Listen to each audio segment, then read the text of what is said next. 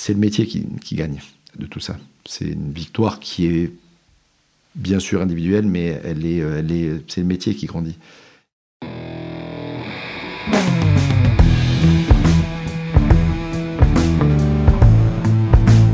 Le vin, le jaja, le pinard, le pif.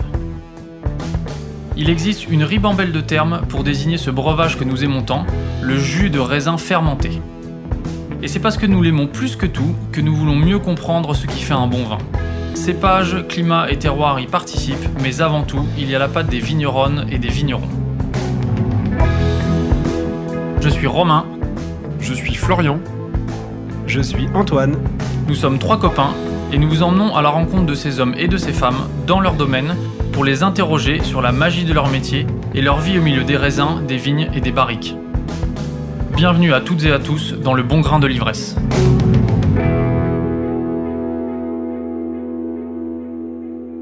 En février 2023, et pour la première fois depuis trop longtemps, le concours de meilleur sommelier du monde aura lieu à Paris. 68 candidats et candidates en lice tenteront de démontrer leur infinie connaissance des boissons et leur professionnalisme à un jury intransigeant.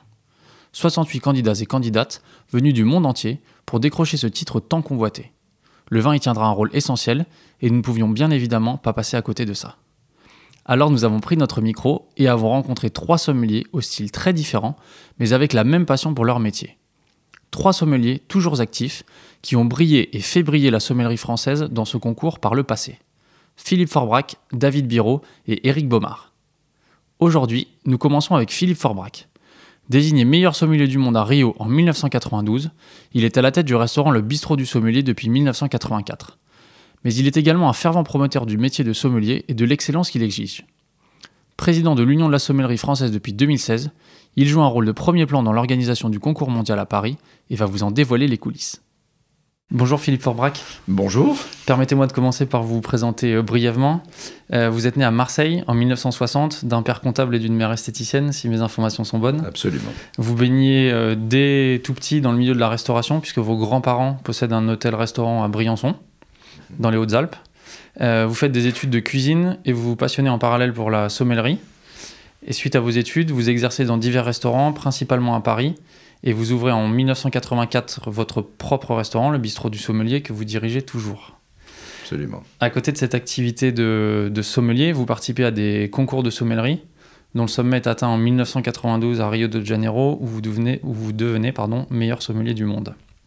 Vous vous lancez dans la promotion de la sommellerie euh, française, puisque vous participez notamment à la création du concours Un des meilleurs ouvriers de France classe sommellerie au début des années 2000, et vous êtes depuis 2016 président de l'Union de la sommellerie française. En 2023, le concours de meilleur sommelier du monde aura lieu à Paris. Euh, L'Union de la sommellerie française a euh, la responsabilité de l'organisation de, ce concours et vous en êtes donc le premier organisateur. On va parler de, votre concours euh, pour commencer. Quel souvenir gardez-vous de votre concours à Rio en 1992 C'est un moment rare dans sa vie de venir le meilleur sommelier, enfin le meilleur dans son métier, donc c'est un moment juste incroyable. Rio, en plus, est une, ville attachante, euh, une ville vibrante, une ville euh, odorante. je me souviens, j'avais été euh, captivé par, par l'émotion de, de, la ville déjà, du pays, parce qu'on avait passé quelques jours dans le sud du pays, on était à Porto Alegre. Euh, dans une période où 92, c'était déjà les fameux accords euh, de Rio, où on parlait beaucoup de la planète, etc. Donc on, avait été euh, marqué par, cette, déjà ce, point historique. Et nous étions nous balader dans, les vignobles de la Sierra Gaucha, du côté de Bento Gonçalves, Caxias do Sul, etc. Et la découverte à la fois d'un pays à travers le prisme de la viticulture, euh, un peu encore balbutiante à l'époque, ça s'est un peu développé depuis. C'est pas le pays le plus facile en termes de climat pour produire de la vigne, mais néanmoins il y a une volonté et il y a un intérêt en tout cas. Et ils ont fait des progrès. Ils ont fait des progrès comme euh, dans beaucoup d'endroits du monde. Hein. Ils ont fait des progrès. Euh, c'est vrai qu'à l'époque c'était pas, c'était moins facile qu'aujourd'hui. Et on, appréciait plus finalement les cocktails style caipirinha avec des belles cachaça que nécessairement les vins du coin. Mais néanmoins, on, avait eu le plaisir de découvrir tout ça. On s'intéresse beaucoup là, à la préparation d'un tel concours. Comment est-ce que vous, vous vous étiez préparé à l'époque? Alors il y a 30 ans, cette histoire, hein, quasiment jour pour jour, et j'ai préparé le concours. déjà, il y avait une certaine cadence de concours nationaux, puisque 84, j'ouvre le restaurant, mais je, je deviens aussi meilleur jeune sommelier de France. 88, meilleur sommelier de France. Et ensuite, en 89, le concours du meilleur sommelier du monde a eu lieu pour la première fois en France, et la seule fois de l'histoire avant 2023. Euh, j'assiste donc euh, à ce concours. Euh, je suis fasciné par les épreuves, par les candidats, par la victoire de Serge Dups un côté un peu irréel, euh, mais néanmoins bien présent à Paris. Euh, et, euh, et je me dis, je vais, je vais essayer d'y participer. Donc je me prépare comme je le faisais précédemment, en continuant à voyager, déguster, écouter, apprendre, lire, mémoriser. Et puis dans l'année qui, a, qui a précédé le concours, quand je me suis sélectionné, en, donc c'était en 1991 pour le concours 92, j'ai des amis sommeliers parisiens qui sont venus me, trouver, notamment Éric Buron, qui travaillait à l'époque euh, à Paris, euh, au Prince de Galles, et qui, me dit on va, on va, Philippe, on va créer un petit groupe de, de travail autour de toi, une sorte de team. Euh, qui, voilà, si, si, tu veux bien, nous, on va, ça, va, ça va être génial parce qu'on va apprendre aussi, mais on va essayer de t'apprendre aussi à toi. Et donc, on s'est retrouvé à six sommeliers. Éric Buron, donc Gérard Marjon, Jacques euh, Méo, Éric Sertour, euh, Jean-Luc Jamorzic et moi-même. Et pendant euh, un an et demi quasiment, on s'est retrouvés toutes les semaines, tous les 15 jours, pour, pour, pour, pour brainstormer ensemble, pour déguster, pour, pour poser des questions, etc. etc. Donc ça, ça a été vraiment un, rythme soutenu dans une période relativement longue. Même on partait en vacances euh, au ski, par exemple, qui suis euh, donc euh, partiellement originaire des Alpes, puisque vous l'avez rappelé tout à l'heure, mes grands-parents étaient restaurateurs à Briançon. On était parti une semaine au ski. Dans la télécabine qui, nous montait au sommet pour faire du ski, je leur demandais qu'ils me posent des questions. J'avais un petit carnet. je dis, j'ai pas, je connais pas grand-chose encore sur, je sais pas quoi, le vignoble de Roumanie. Est-ce que tu peux me parler un petit peu de me poser des questions là-dessus, etc., etc. Donc c'était vraiment une, une obsession. Et je pense que si on veut gagner, il faut avoir cette obsession-là. C'est à la fois un objectif, une certaine ambition, mais surtout une obsession dans la préparation. La préparation, euh, c'est une question beaucoup de technique, d'habitude de dégustation, mais pour gagner le concours, il y a aussi une question de confiance. Comment est-ce qu'on bâtit de la confiance pendant la préparation? Alors c'est effectivement, la préparation, c'est très technique. Euh, pour, avoir les, pour être performant, avoir les bons réflexes, ne rien oublier. Donc il y a un côté systématique, j'attends dans la préparation, comme ensuite dans les épreuves. Mais cette, cette technique, euh, pour bien préparer le, concours et, surtout pour réussir à performer le jour du concours, il faut l'oublier quasiment cette technique. Il faut qu'elle soit acquise, mais que ce soit un automatisme.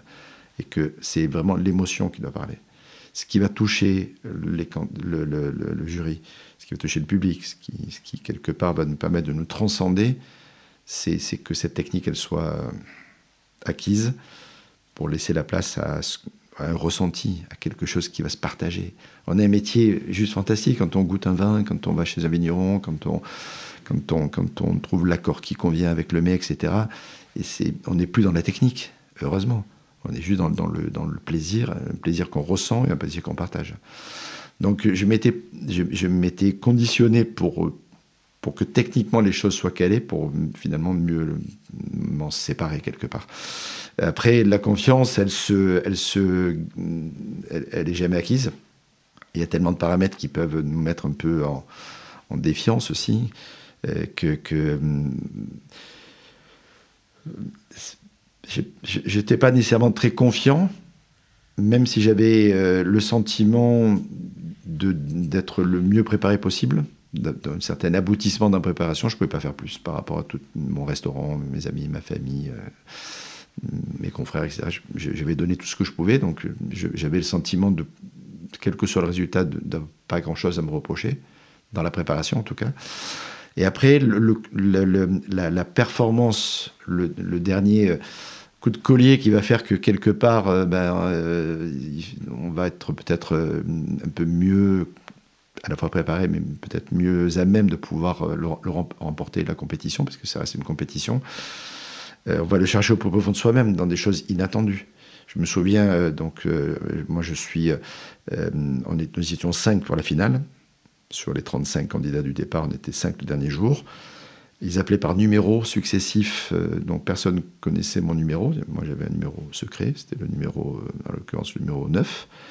Euh, ils ont appelé les quatre premiers et, et il restait qu'un à appeler. C'était moi.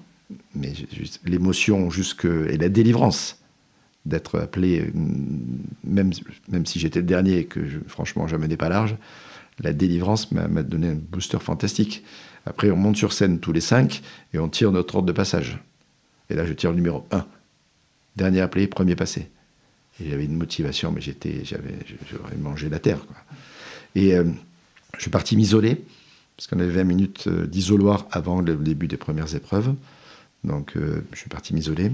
On m'a donné une carte qui était épaisse de 10 cm à peu près à étudier. Impossible de gérer ça en 20 minutes dans le, stress et dans, l'émotion de la préparation. Donc j'ai feuilleté un peu cette carte en essayant de retrouver des, des, repères principaux, de choses que je connaissais ou de choses que je ne connaissais pas, pour me disant, tiens, on risque de me poser telle ou telle question. Et finalement, j'ai fermé, au bout de, de 10 minutes, j'ai fermé la carte. De toute façon, je ne pourrais jamais tout apprendre. Et je me suis levé euh, et, je me suis dit, tu es dos au mur. Maintenant, le destin, est là-bas. Et, au, sens propre comme au sens figuré, je me suis mis dans cet état. Je me suis mis dos au mur, réellement. J'ai marché. Et au milieu de la pièce, euh, j'ai pensé très fort à mon grand-père, qui était restaurateur, donc qui m'avait donné l'amour de ce métier, qui était décédé quelques semaines avant. Euh, et, je me suis dit, je ne peux, pas ne pas gagner. Clairement, j'ai continué à marcher vers, le, vers la porte, euh, et ça s'est passé comme ça, que j'étais tout seul dans un univers fermé, une pièce euh, à huis clos, avec un seul personnage, mais habité par plein de plein d'autres personnes. Les gens qui m'avaient aidé, ma famille, mes amis qui croyaient en moi, et mon grand-père qui était parti malheureusement quelques jours avant. je me suis dit, faut, c'est aujourd'hui c'est la première fois que j'y suis et il faut aller au bout, au bout de soi-même, hein, en tout en respectant ses, confrères et, les autres participants. En, quelques mots, qu'est-ce que ça vous a apporté ce titre? D'abord, euh, on peut l'imaginer une grande joie. Euh, le premier mot que j'ai dit sur scène, parce qu'en plus, euh, le déroulé le concours était l'après-midi, après ils ont délibéré, après il y a eu le cocktail, après on nous a dit bon on va vous donner les résultats, puis le repas a démarré, puis le repas c'est des machins, et puis finalement ils nous ont donné les résultats à la fin du repas. Donc 14h, euh, minuit, d'accord, pour avoir le résultat. Donc euh, le, yo-yo émotionnel, bonjour. Quoi. Soit euh, la première chose que j'ai dite lorsque je, je suis, lorsque j'ai proclamé le résultat, j'ai dit c'est j'ai sauvé comme ça, je dis, c'est fini. Et aujourd'hui, tout recommence, ou tout commence. Parce que c'était un tel, telle pression de plein de choses que j'étais soulagé d'avoir passé cette étape. Je savais que beaucoup d'autres choses m'attendraient. Mais c'est vraiment le, la première réaction, quoi, je veux dire.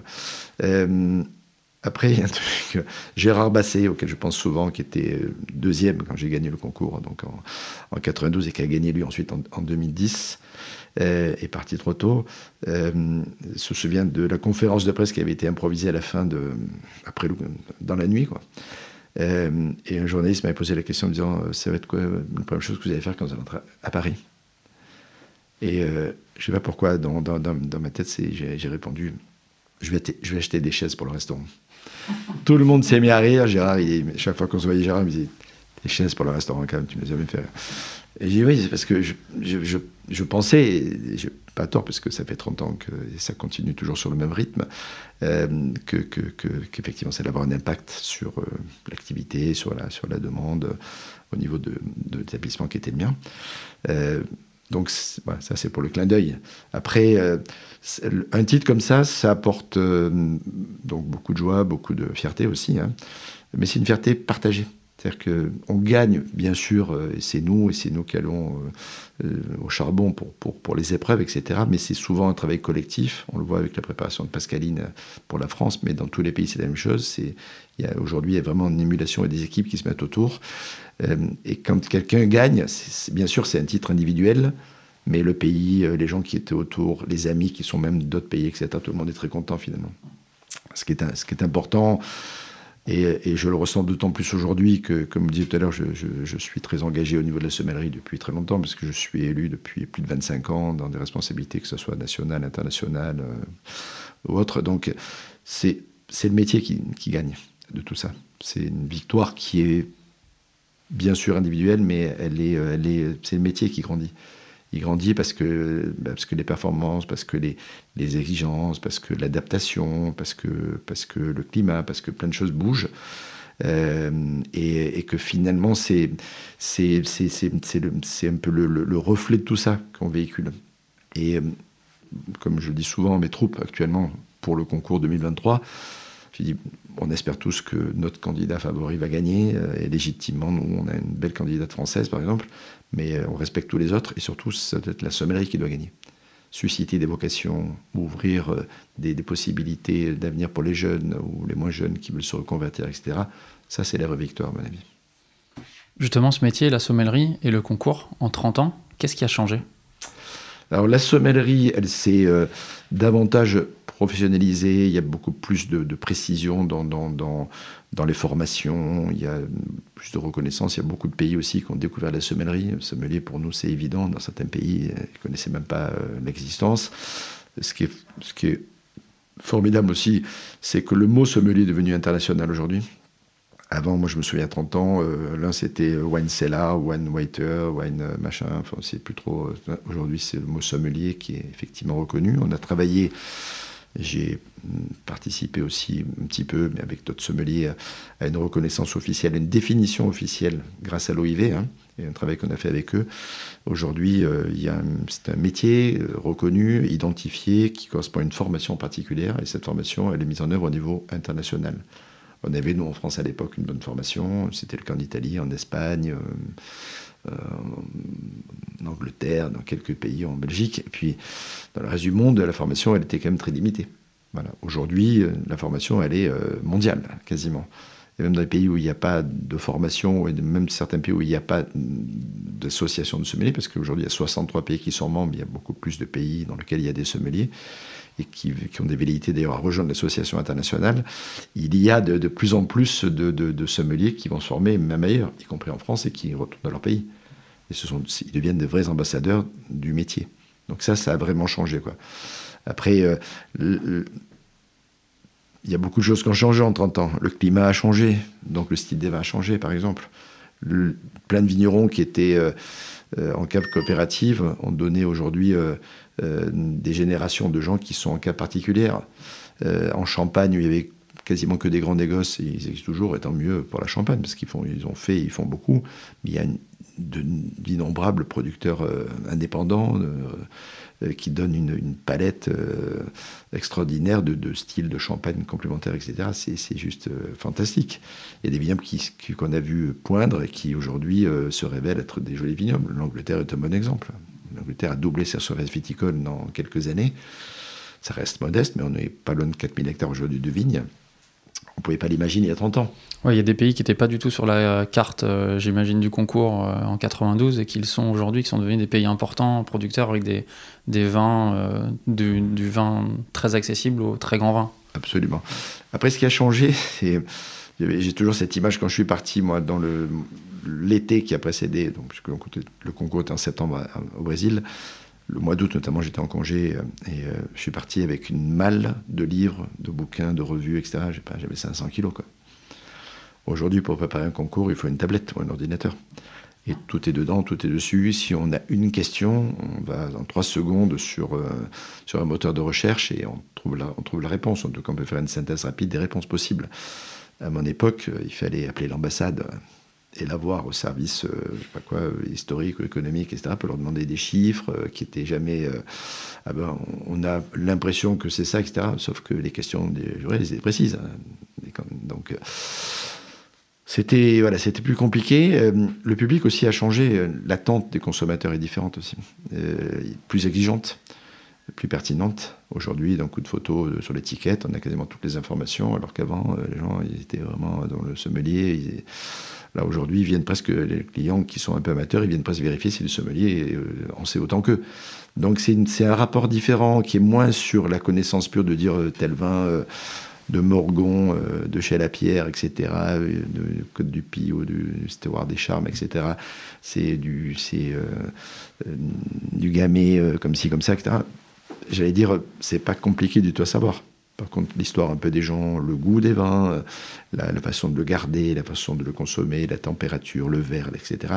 Des choses qu'on n'abordait finalement pas avant parce qu'on avait d'autres choses à dire. Aujourd'hui, on va vers plutôt plus de précision, plus de plus d'émotions, plus peut-être de, d'approche personnelle aussi, euh, qu'on peut partager euh, avec les gens. Et puis après, ils aiment, ils aiment pas cette, approche. Mais en tout cas, on, est sur des critères différents. L'accès à l'information est beaucoup plus rapide pour les clients et pour nous aussi. Donc il y a des échanges qui se organisent différemment. Vous l'avez mentionné déjà, la candidate française euh, l'an prochain pour le concours, ce sera Pascaline Lepelletier qui exerce à New York. Mhm. Pourquoi est-ce que Pascaline, c'est une bonne candidate? D'abord parce qu'elle a gagné les sélections.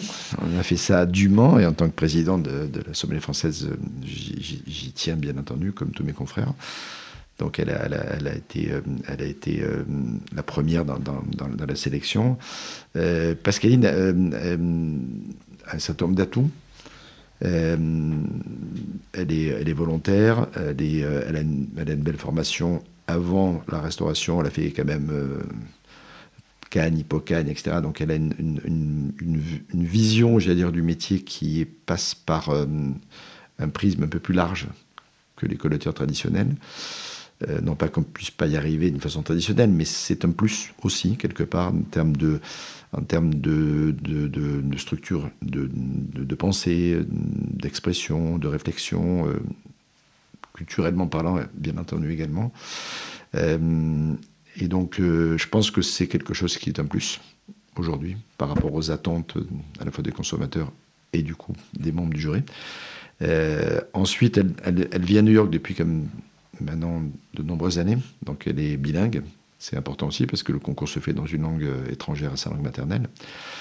Donc du coup, elle le fera en anglais. C'est vrai que c'est un atout aussi de pouvoir exprimer librement sa pensée sans, sans, trop réfléchir à la traduction et être des fois un petit peu trop euh, moins précis en tout cas. Euh, ensuite, euh, ensuite, elle est, elle est dans une dans une dynamique, je veux dire, de, de, de, préparation depuis longtemps. Elle, est meilleure voix de France, elle est meilleure semée de France. elle, elle, est, elle, est, elle, est, elle, est, maître sommelier, master sommelier dans le, aux États-Unis, américain. elle a la chance aussi à New York d'avoir euh, accès à, des vins de, du monde entier, peut-être plus facilement que dans certains autres euh, pays, euh, dans certaines autres capitales qui sont plus axées sur la production locale. et puis elle est, volontaire dans le fait de continuer à apprendre, toujours, et de, de, de profiter aussi. Et c'est vrai que c'est, je l'avais déjà vécu moi à mon époque, mais préparer un concours, c'est juste euh, se mettre un objectif qui, par rapport au quotidien qui est très euh, chronophage de notre métier, euh, nous permet justement de continuer à apprendre, d'apprendre vraiment et d'apprendre avec précision et profondeur. Et c'est ce qu'elle fait aussi, donc elle est très demandeur de ça. voilà, puis ça serait fantastique que pour une, première fois, peut-être une femme gagne le concours. Ça fait partie aussi de, l'évolution des choses. Il y a de plus en plus de femmes qui exercent cette profession. Pour l'instant, n'y a pas encore de femmes qui ont gagné. Et il y, en a un certain nombre qui vont représenter leur pays encore en 2023. Il y en a déjà eu beaucoup, euh, il y en a de plus en plus. Pourquoi est-ce que c'est important pour la France d'organiser ce concours? Alors c'est important pour la France parce que, hum, parce que, parce que la France est l'un des berceaux de la sommellerie mondiale. Hein. La, plus ancienne association euh, au monde a été créée euh, à Paris en 1907. la France est le lieu où a été créée l'association de sommellerie internationale en 1969. Euh, la France a eu la chance une seule fois dans l'histoire, depuis 1969, d'organiser le concours en 89. Euh, euh, et, on pourrait imaginer que finalement on est gâté, qu'on a tout et qu'on n'a pas besoin de ça. Et finalement, on s'aperçoit que revenir sur les fondamentaux de l'histoire, de temps en temps, je pense que c'est, fantastique pour nous parce que, parce que on a l'impression parfois que c'est un peu loin, même pour nous, hein, des compétitions. Euh, et, donc c'est important pour nos jeunes, pour, pour notre métier, dans le berceau effectivement de, de, de l'origine. Mais c'est important aussi, à mon avis, pour les autres. Après, c'est qu'on on a voté pour nous, hein, parce que c'est un peu comme les JO ou, la Coupe du Monde. Il y a un vote de pays. On fait une, donc c'est, parce que je pense que euh, on, la France reste dans l'esprit euh, des sommeliers du monde. Et finalement, beaucoup ne, ne, viennent pas ou pas assez souvent en France. Et je pense que les gens sont très contents de revenir euh, peut-être enfin en France pour pouvoir célébrer euh, ce, ce, métier. C'est un vrai enjeu qui dépasse la compétition. Hein. C'est un enjeu au niveau de la viticulture, ou de l'ensemble des, opérateurs des boissons, parce que le concours, c'est pas que le vin, c'est les spiritueux, c'est les eaux, les cafés, les thés, les cidres, les bières, même les cocktails, etc. Vraiment, euh, toutes les boissons. Et euh, il y a un vrai enjeu pour la filière, qui, se dit que souvent on parle de la France ailleurs, là on parle de la France en France pour les produits. Et puis recevoir le monde également. Je pense que l'une des valeurs de la France, c'est quand même aussi euh, la, convivialité euh, et, euh, et, le, partage, voilà, avec ces, ces, forces latines qui sont les nôtres. Et on est très heureux justement d'acquérir le monde pour faire briller la sommellerie internationale. Merci Philippe Forbrac et rendez-vous en février 2023 pour ce merveilleux concours. On compte sur vous. Merci.